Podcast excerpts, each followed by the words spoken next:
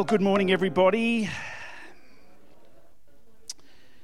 We're continuing on our uh, sermon series through uh, the Gospel of John, and uh, it is not an accident that we're building up uh, towards uh, the death and resurrection of Christ. And so, as we continue on our our sermon series. So today we're going to be looking at uh, John uh, 15, 1 to 17. We're going to read that to you very short, shortly. And then we're continuing on in John uh, next weekend in our Good Friday service as well as our Easter Sunday service. So uh, it's one continuous. Um, uh, move of through the, the, the, Gospel of, of John. So today, um, as we uh, read this particular passage, we will reflect on that today, and I'm going to invite Rhonda to come and read this passage from uh, John 15. Thank you, Rhonda. Good morning. Okay, John 15, verses 1 to 17. I am the true vine, and my Father is the gardener. He cuts off every branch in me that bears no fruit, while every branch that does bear fruit, he prunes so that it will be even more fruitful. You are already clean because of the word I've spoken to you.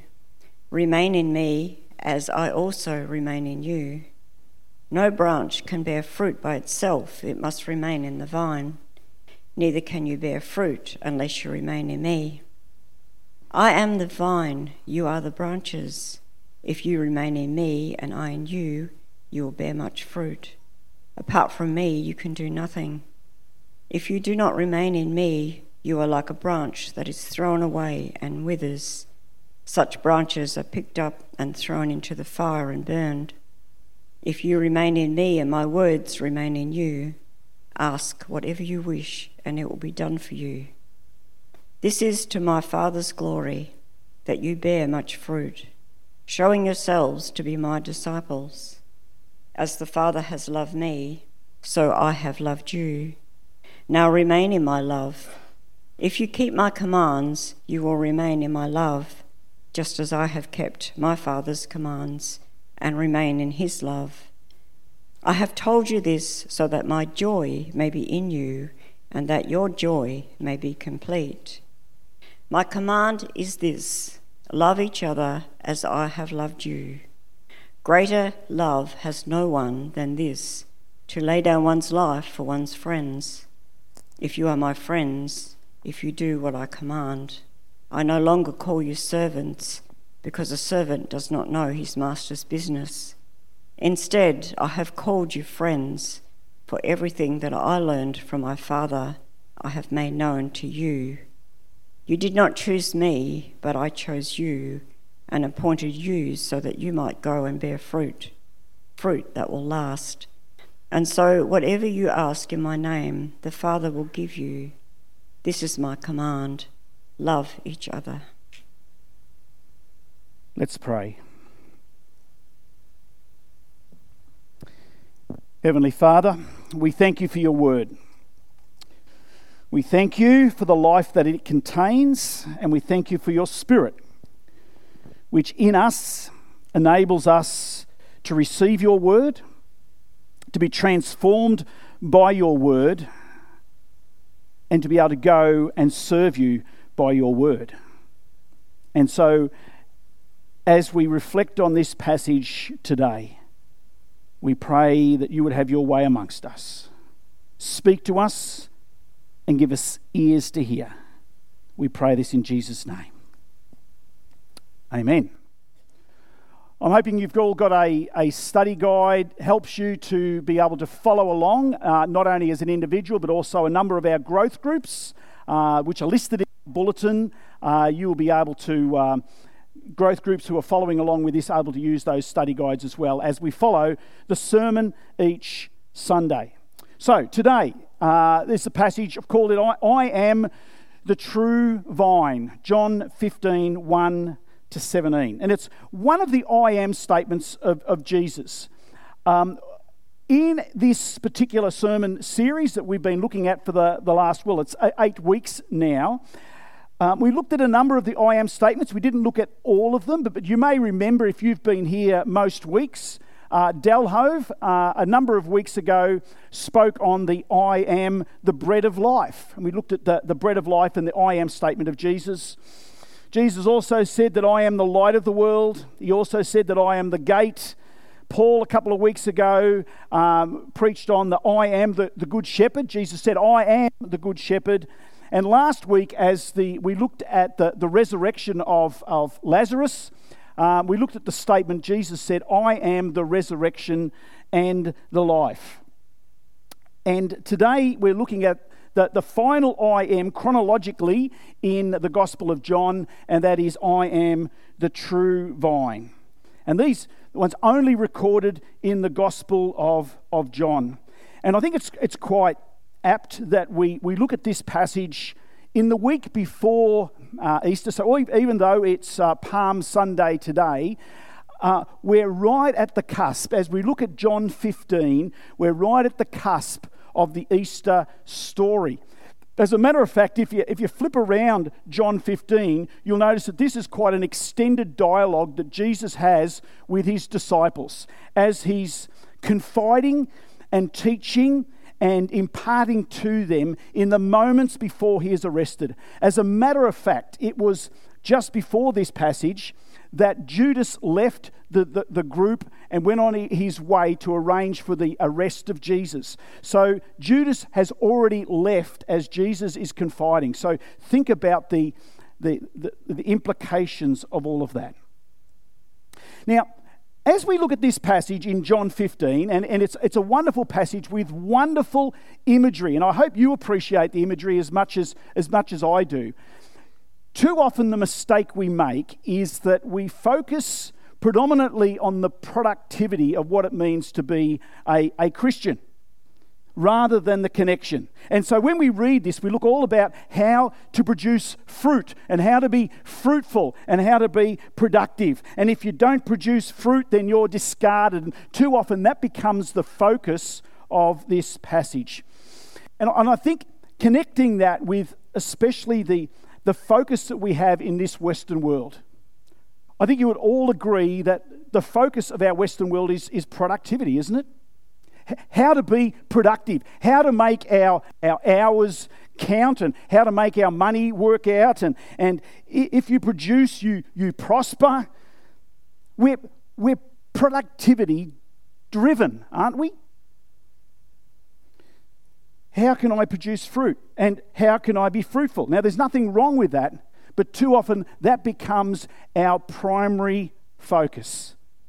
Yet I believe that this passage focuses more on the intimacy and connection that Jesus calls us to as his friend, as a friendship. And really, fruitfulness is a byproduct of our connection. And we will see that as we have a look at this passage, particularly in the imagery of uh, the vine. The problem is, if we focus on fruitfulness without connection to God, we become fruitless. If we don't have a connection with the vine, ultimately we can't produce anything that's, that's good. And if we come to focus on that fruitfulness, there will always be that question Have I done enough? Should I be more fruitful? Should I be trying harder? So, what I want to do is, I want to look at four aspects of this passage uh, that we're going to reflect on this morning. And the four aspects of this passage are firstly, Jesus is the true source of life. Secondly, life results from being connected to Jesus. Thirdly, remaining in Christ produces change or produces fruit. And fourth, God prunes us in order to conform us to his character. That's what I've found in, in this passage. So let's, let's start by looking at the first point, and that is that Jesus is the true source of life. As I've said, this is the last I am statement of Jesus, gathering his disciples together. There, there is no doubt he is aware of what is coming up. Judas has already left. Now, in this imagery, and Jesus was just a, a great teacher who used uh, common metaphors, imagery, stories to, to um, emphasize his point. Some of them were, were, were a little bit confusing, and I think some were very, very clear. And, and I think this one was a very, very clear story. And even for, for those of you who may not be into agriculture or farming or whatever, uh, it doesn't take much to get the point of this story. Vines were very common in Israel. As a matter of fact, on their coins was the symbol with vines, and on their doorposts they would adorn with vines as well. Very, they were found everywhere. So the listeners, the, the disciples who were listening to this story, would have been very aware of the imagery. And he starts off by saying in verse 1 I am the true vine, and my Father is the gardener. Jesus is saying, I'm the vine of God, you are the branches, and you must be joined to me. Now, as he said this, he didn't say, um, not because you belong to Israel that you are saved. He's really saying it is by faith in Christ Faith in Christ alone, that is your salvation and your connection to Him. And what makes it very clear is that a branch cannot survive on its own, it must be connected. We've got some lovely palm branches here this morning celebrating um, Palm Sunday. Um, I'm just wondering what it would be like in a couple of weeks' time if these branches continue to stay here, um, how you reckon they would go in a couple of weeks' time. They probably won't look as good as this, will they? Why? Because they're no longer connected to its life source, are they? So, great imagery. Branches can survive on their own. Now, note here the relationship between the vine and the gardener. Jesus is the vine, the Father is the gardener. Both are interconnected and both are necessary in order to bring life to the branches the vine and the gardener. Jesus here is making a very clear connection here that he is the true source of life, and life outside of him is not possible. Secondly, life results from being connected to Jesus. Very similar, very similar to the, uh, the, the, the, first aspect that I've looked at. Now, I want to just move for a moment into the book of Acts. And in Acts 17, we read about one of the journeys of Paul to Athens. Now, if you have worshipped regularly here, you would know that um, Cassandra was over in, in Athens just earlier this year, and as part of her study tour, went to Athens and uh, looked at this very place where in Acts 17, Paul goes into Athens and he's walking down the main street of Athens and he's noticing that there are idols everywhere. Is that, is that right, Cassandra? It's right. I've, I've got the thumbs up from Cassandra. Greeks, Greeks had lots of gods. They had, you know, the god of the sun, the god of the moon, the god of the sea, the god of the wind, the god of love, the god of. Had gods for just about everything. And Paul, as he's walking along, comes across an idol to the unknown God. They even had a god to the God they didn't even know. That's how many gods they had. And Paul is talking to the Greeks. And we read this in Acts 17 that Paul's talking to the Greeks about this unknown God and introduces them to the God that can be known Jesus. Now, it's fascinating. If we look down towards uh, verse 20 onwards of Acts 17, we see that Paul is imploring them to say, You can know this God, and this, this God can know you. And as a, as a matter of fact, as he's coming down, he actually quotes. Now, this is interesting. He actually quotes one of their own philosophers, one of their own Greek philosophers. And it says this in verse 28 Paul quoting a Greek philosopher and said, For in him we live and move and have our being. Now, these weren't Paul's own words. And he actually follows it up in the next verse by saying that we're his offspring and all that sort of thing. Now, here it is that the Greeks, the pagan Greeks, knew that they had to be connected to something or someone. They couldn't just exist on their own. Their own philosophers said that we need to be connected to a life source. We need to be connected to something. And Paul using their own philosopher, quotes that back to them. We're not just self made people, we don't just chart our own course. Even atheists, even atheists who don't believe in a God, if they're pressed, they will realize they've got to be connected to something. Have you ever noticed that an atheist will refuse to use the word God, but they're okay with universe? for example, because we find we've got to be connected to something. So we'll be connected to the universe, whatever that means. It's almost like we're saying it's an unknown God. See the similarities?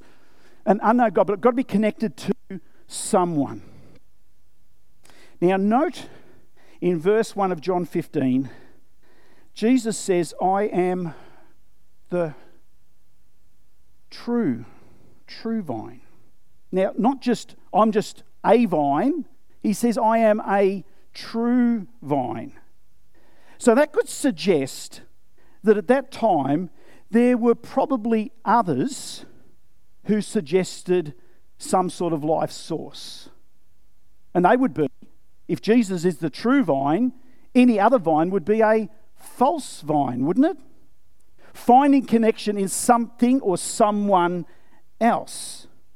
Jesus here declares that there's only one true connection, the only one that will truly bring life.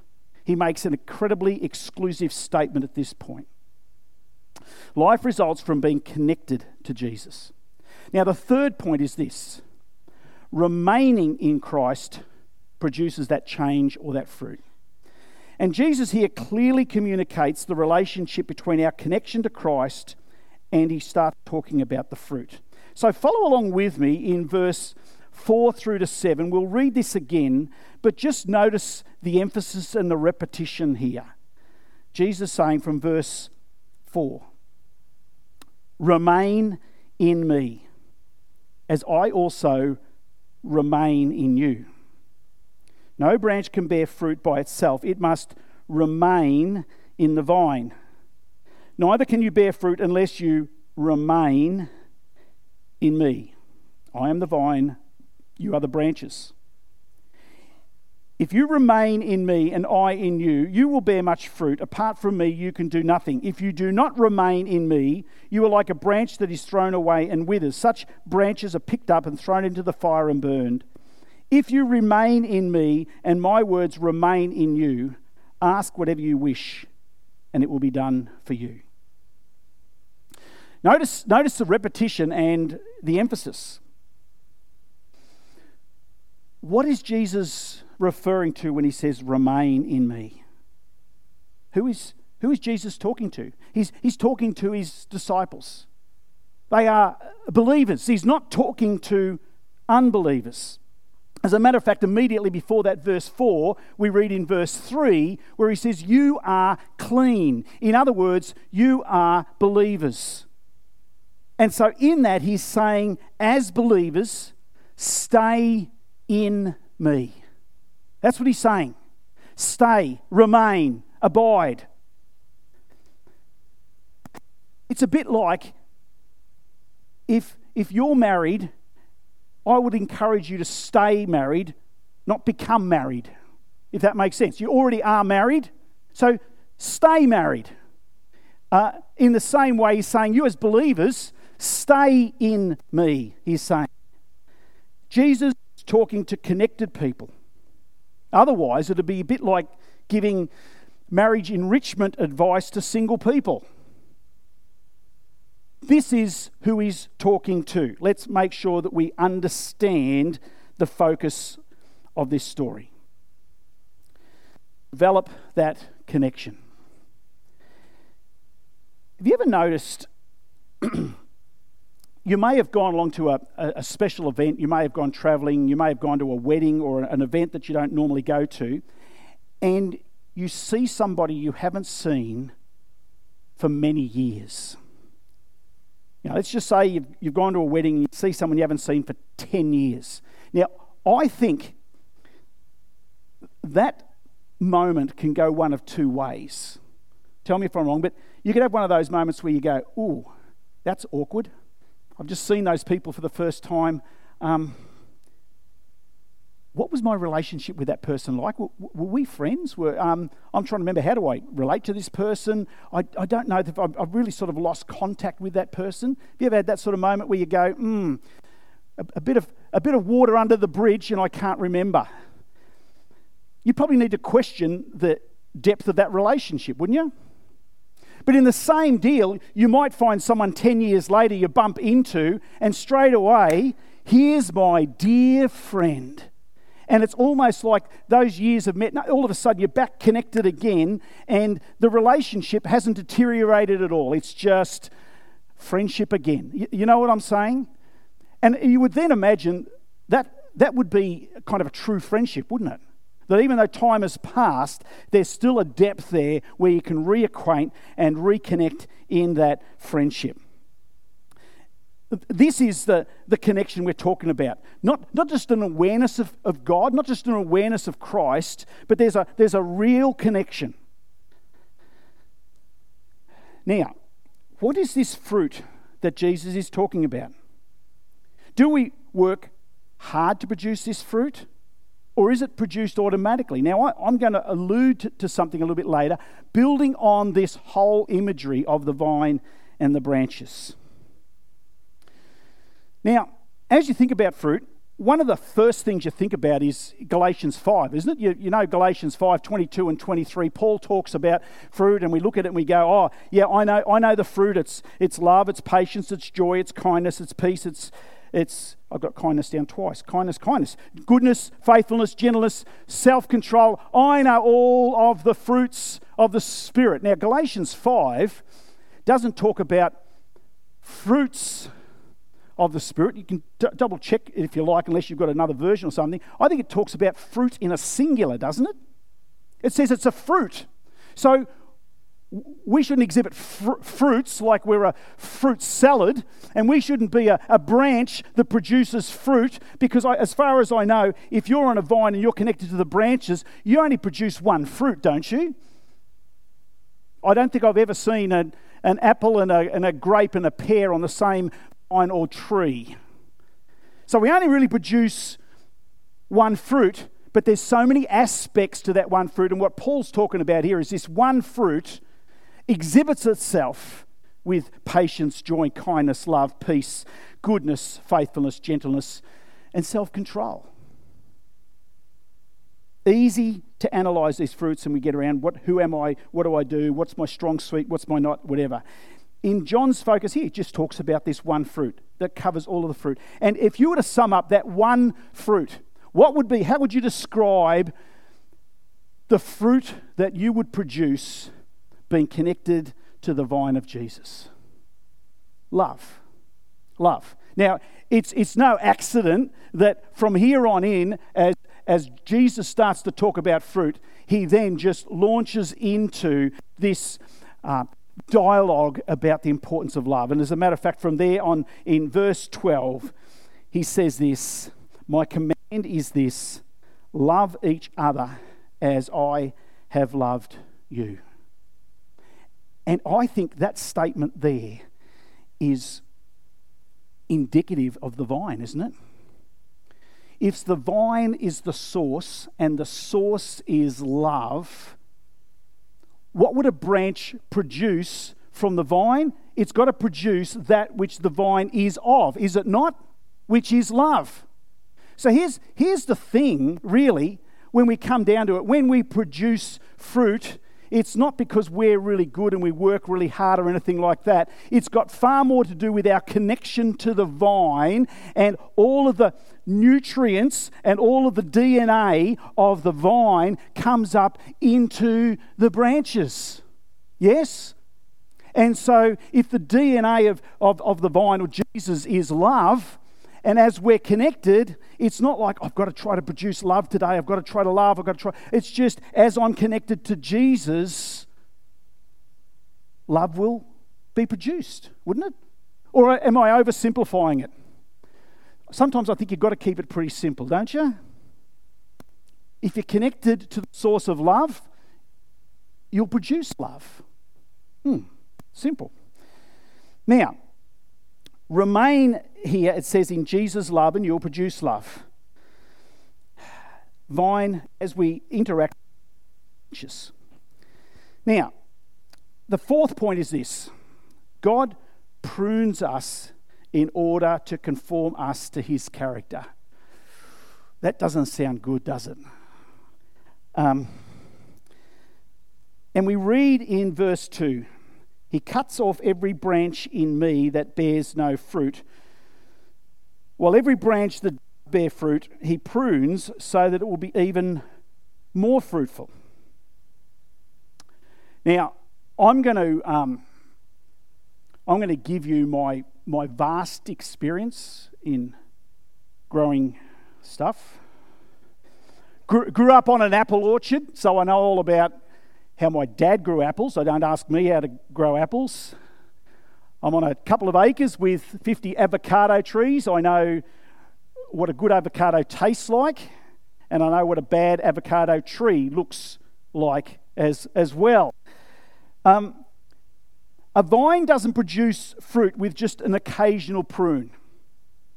Regular pruning produces even more fruit. One of the mistakes I made with my avocado trees is I just let them go until they started to look really sick. And then after they started to look really sick, the only way you prune it is with a chainsaw, usually about that high. And you hope for the best. I lost a couple of avocado trees that way. That's what happens. And one of the things I've found out is that you don't wait until things get really sick. You do it on a seasonal basis, continuing to prune and cut off that which is, which is unfruitful or not, or not working or dead. Regular pruning produces even more fruit. Not just when branches get sick. Pruning means remove something that doesn't bring life. Essentially, that's what pruning is removing dead parts off those branches. Now, why, why do you think Jesus is saying this? If we're the branches, what does pruning look like in our own lives? I think the Father, the gardener, with his pruning secateurs, comes along from time to time and cuts away unforgiveness, bitterness, selfishness, pride. There could be others, so many others, that are, that are part of our life that we just get used to them, don't, don't we? We just get used to certain things in our life that are not, that are not going to produce fruit, that are not godly, and that have just hung around us. And from time to time, in God, in His graciousness, graciousness will do a little bit of pruning. But you know what happens is it makes us quite uncomfortable because I don't think pruning's ever really good initially. When things that we get used to are cut away from us, unless you're kind of weird, but I, I find that I find that quite disconcerting initially. You look back on it and you go, boy, oh boy, I'm glad did, God did a work in me back then. I'm glad I got rid of that, whatever it is. But in those moments, pruning can be quite uncomfortable. My question you don't have to answer, but what is God pruning in your life at the moment? We all need a good prune. And generally, you'll prune those things in our life that are not of Him things that ultimately will not produce fruit, that is obviously just dead wood anyway, but we've hung on to. What's He pruning in you?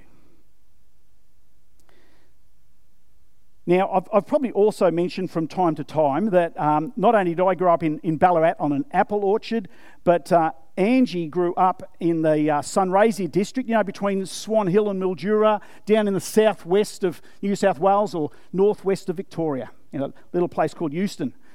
And um, grew up on, on table grapes, not wine grapes, table grapes.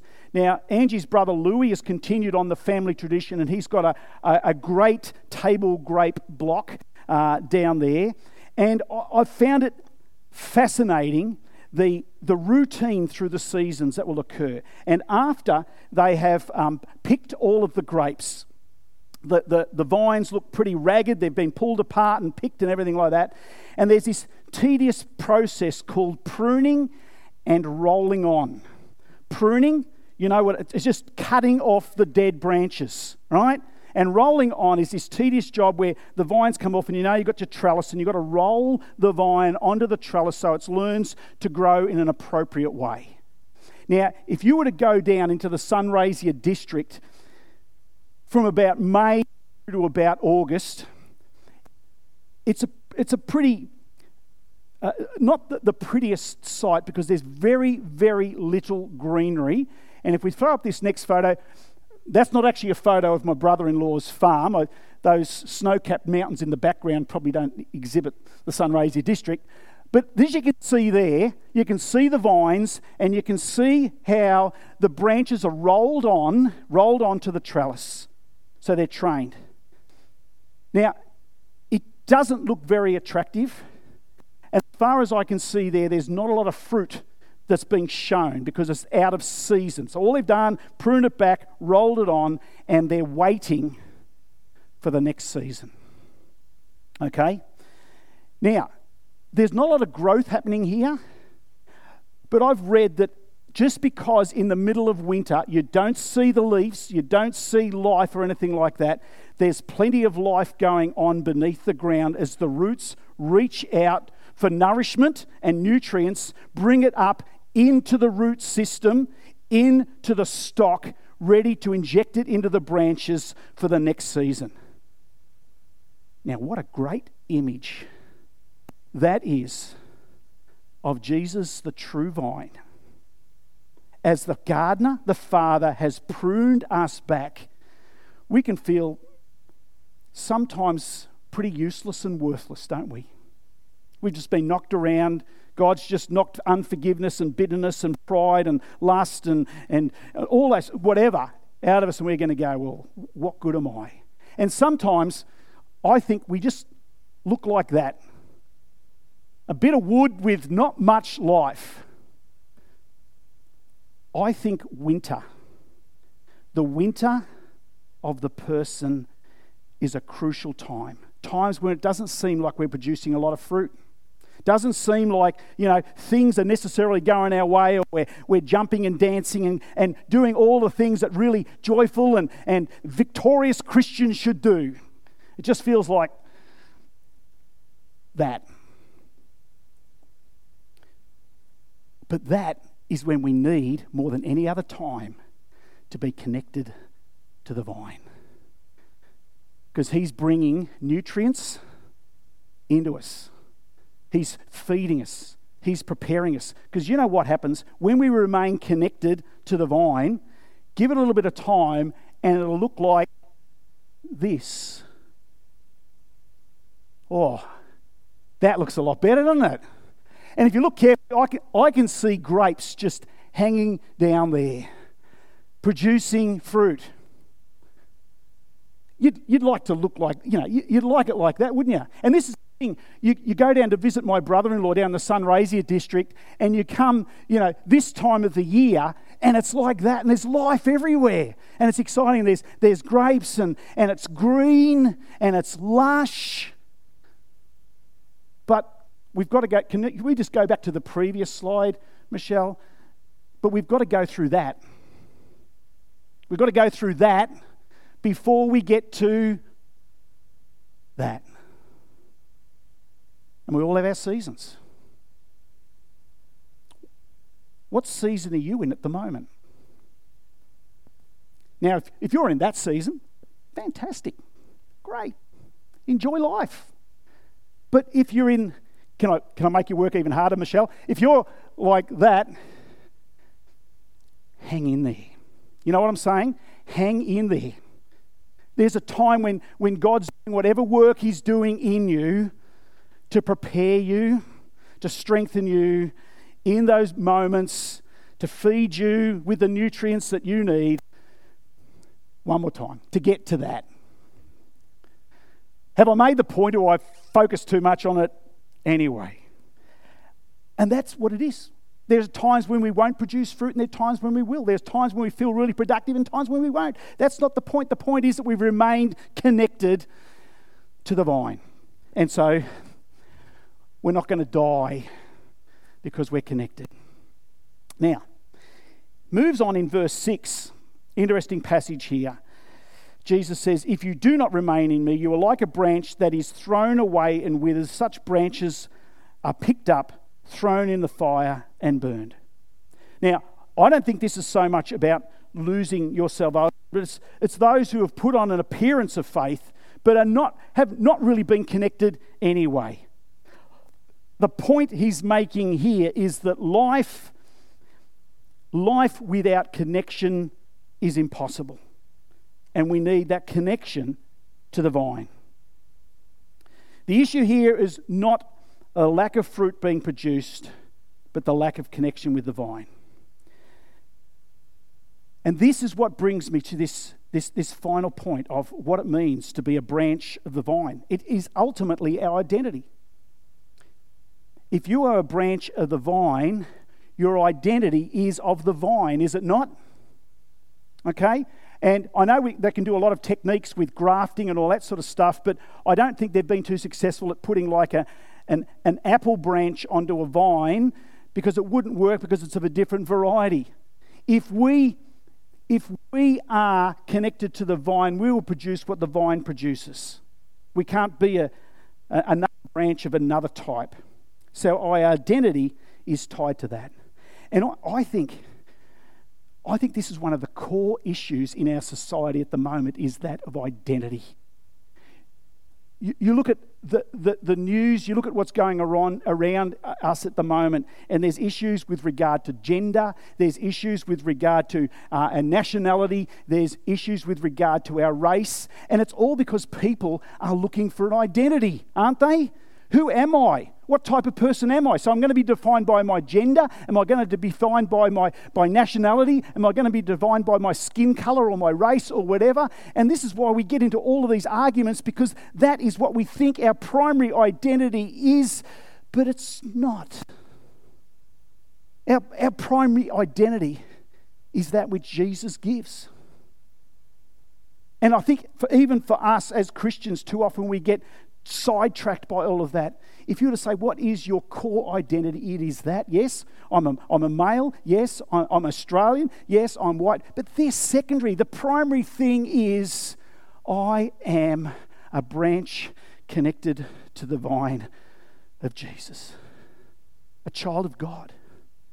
And that's what's going to define me. That is ultimately who I am and how I'm going to operate and how I understand myself. Let's go, let's go back to verse 5. Now, Jesus says, I am the vine, you are the branches.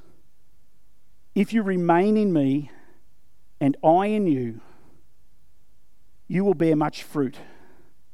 Apart from me, you can do nothing. That's a statement about ourselves our identity, and our mode of operation. Connected to the vine, producing that which the, the Son produces in us ultimately, love and all of its attributes. So the question I ask is where are you today? There may be some people here who've never been connected. And, and my prayer is that I trust that you will find connection with the vine, the one who brings life, hope, and identity. If you are in the vine, may you find your identity in Him. What I want to do this morning is we're going to have an opportunity to share in communion together.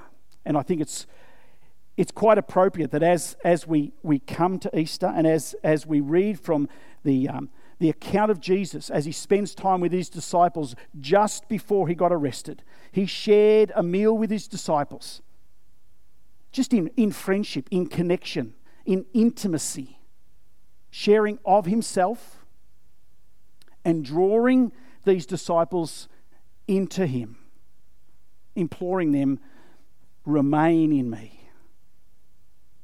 Abide in me.